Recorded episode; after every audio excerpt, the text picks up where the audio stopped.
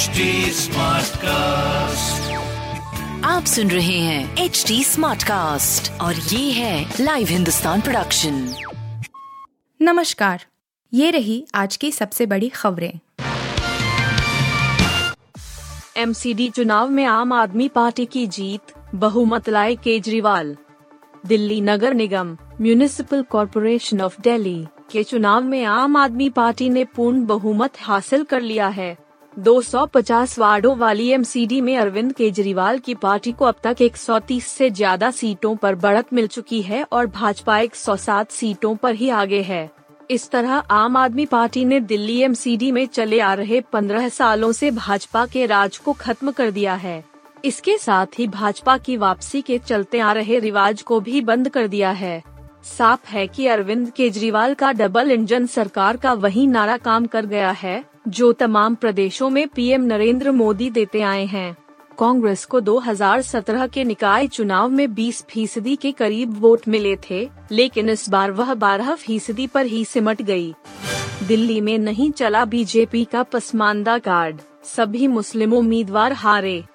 दिल्ली नगर निगम एमसीडी चुनावों के ताज़ा रुझान और आंकड़ों के मुताबिक आम आदमी पार्टी ने बहुमत का आंकड़ा पार कर लिया है। उसे 136 सीटों पर बढ़त मिली हुई है, जबकि बहुमत के लिए 126 सीटों की ही दरकार है। बीजेपी 101 सीटों पर आगे चल रही है। अब तक आपने 106 सीटों पर जीत तय की है, जबकि बीजेपी को चौरासी सीटों पर जीत मिल चुकी है। तीनों नगर निगमों के एकीकरण और परिसीमन के बावजूद बीजेपी का प्रदर्शन एमसीडी चुनावों में निराशाजनक रहा है। यहाँ तक कि पार्टी ने पसमानदा कार्ड खेलते हुए चार मुस्लिम उम्मीदवारों को उतारा था, लेकिन वे सभी चुनाव हार गए हैं। 2017 में बीजेपी ने छह मुस्लिम उम्मीदवार उतारे थे। 2017 के चुनाव में बीजेपी को तीनों नगर निगमों को मिलाकर कुल दो सौ बहत्तर सीटों में से एक सौ इक्यासी सीटें जीती थीं। ईरान में प्रदर्शन रोकने के लिए 1200 छात्रों को दे दिया गया जहर। ईरान में हिजाब के खिलाफ हो रहे प्रदर्शनों के खिलाफ सरकार को घुटने टेकने पड़े हैं। हालाँकि अभी स्पष्ट नहीं किया गया है कि कानून में क्या बदलाव किए जाएँगे। ईरान सरकार ने मोरालिटी पुलिस को भंग ज़रूर कर दिया है। अब ईरान नेशनल स्टूडेंट यूनियन ने दावा किया है कि कम से कम 1200 छात्रों को जहरीला खाना खिला दिया गया है। उनका कहना है कि एक दिन बाद ही सरकार के खिलाफ प्रदर्शन होना था। इससे पहले सैकड़ों छात्रों की तबीयत बिगड़ गई। छात्रों को फ़ूड पॉइजनिंग के साथ पूरे शरीर में दर्द हो गया। इसके अलावा कई छात्र बेहोश भी हो गए। ऑस्ट्रेलिया का बल्लेबाज फिर बना नंबर एक टेस्ट बल्लेबाज, रूट बुरी तरह लुढ़के। ऑस्ट्रेलिया के बल्लेबाज मार्नस लाबुशेन ने एक बार फिर आईसीसी टेस्ट रैंकिंग में नंबर वन बल्लेबाज की कुर्सी अपने नाम कर ली है। वहीं इंग्लैंड के बल्लेबाज जो रूट बुरी तरह फिसल गए हैं। मार्नस लाबुशेन ने अपने पिछले मैच में एक पारी में दोहरा शतक और एक पारी में शतक जड़ा था। इसी के दम पर उनको टेस्ट क्रिकेट में फिर से नंबर वन बल्लेबाज बनने का गौरव हासिल हुआ है। इंग्लिश बैटर जो रूट अभी तक नंबर वन पर विराजमान थे, लेकिन मार्नस लाबुशेन ने उनको पीछे छोड़ दिया है।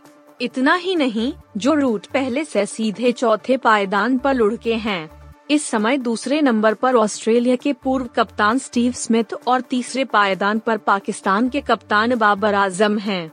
मारनसला बुशेन के खाते में नौ रेटिंग पॉइंट्स हैं, जबकि स्मिथ के खाते में आठ सौ तिरानवे अंक हैं। रेपो रेट में 35 बेसिस पॉइंट की बढ़ोतरी और महँगे होंगे लोन भारतीय रिज़र्व बैंक ने आज मौद्रिक नीति की घोषणा कर दी है। आरबीआई ने लगातार पांचवी बार रेपो रेट में 35 बीपीएस की बढ़ोतरी कर तत्काल प्रभाव से छह दशमलव दो पाँच प्रतिशत कर दिया है। रेपो रेट में 35 बेसिस पॉइंट की बढ़ोतरी से सस्ते कर्ज की उम्मीद टूट गई है। इसका असर होम लोन, कार लोन और पर्सनल लोन की एम पर पड़ेगा। बता दें, आरबीआई की मौद्रिक नीति समिति, एमपीसी, की बैठक सोमवार को शुरू हुई थी और आज समिति के फैसलों के बारे में रिज़र्व बैंक के गवर्नर शक्तिकांत दास जानकारी दी। आरबीआई गवर्नर ने कहा कि महँगाई अभी भी चिंता का विषय है। दास ने यह भी कहा है कि वित्तीय वर्ष 2024 की पहली तिमाही में सीपीआई पाँच प्रतिशत रह सकती है। आप सुन रहे थे हिंदुस्तान का डेली न्यूज़ रैप। जो एच टी स्मार्टकास्ट की एक बीटा संस्करण का हिस्सा है। आप हमें फेसबुक ट्विटर और इंस्टाग्राम पे एट एच टी या podcasts@hindustantimes.com पर ईमेल के द्वारा सुझाव दे सकते हैं।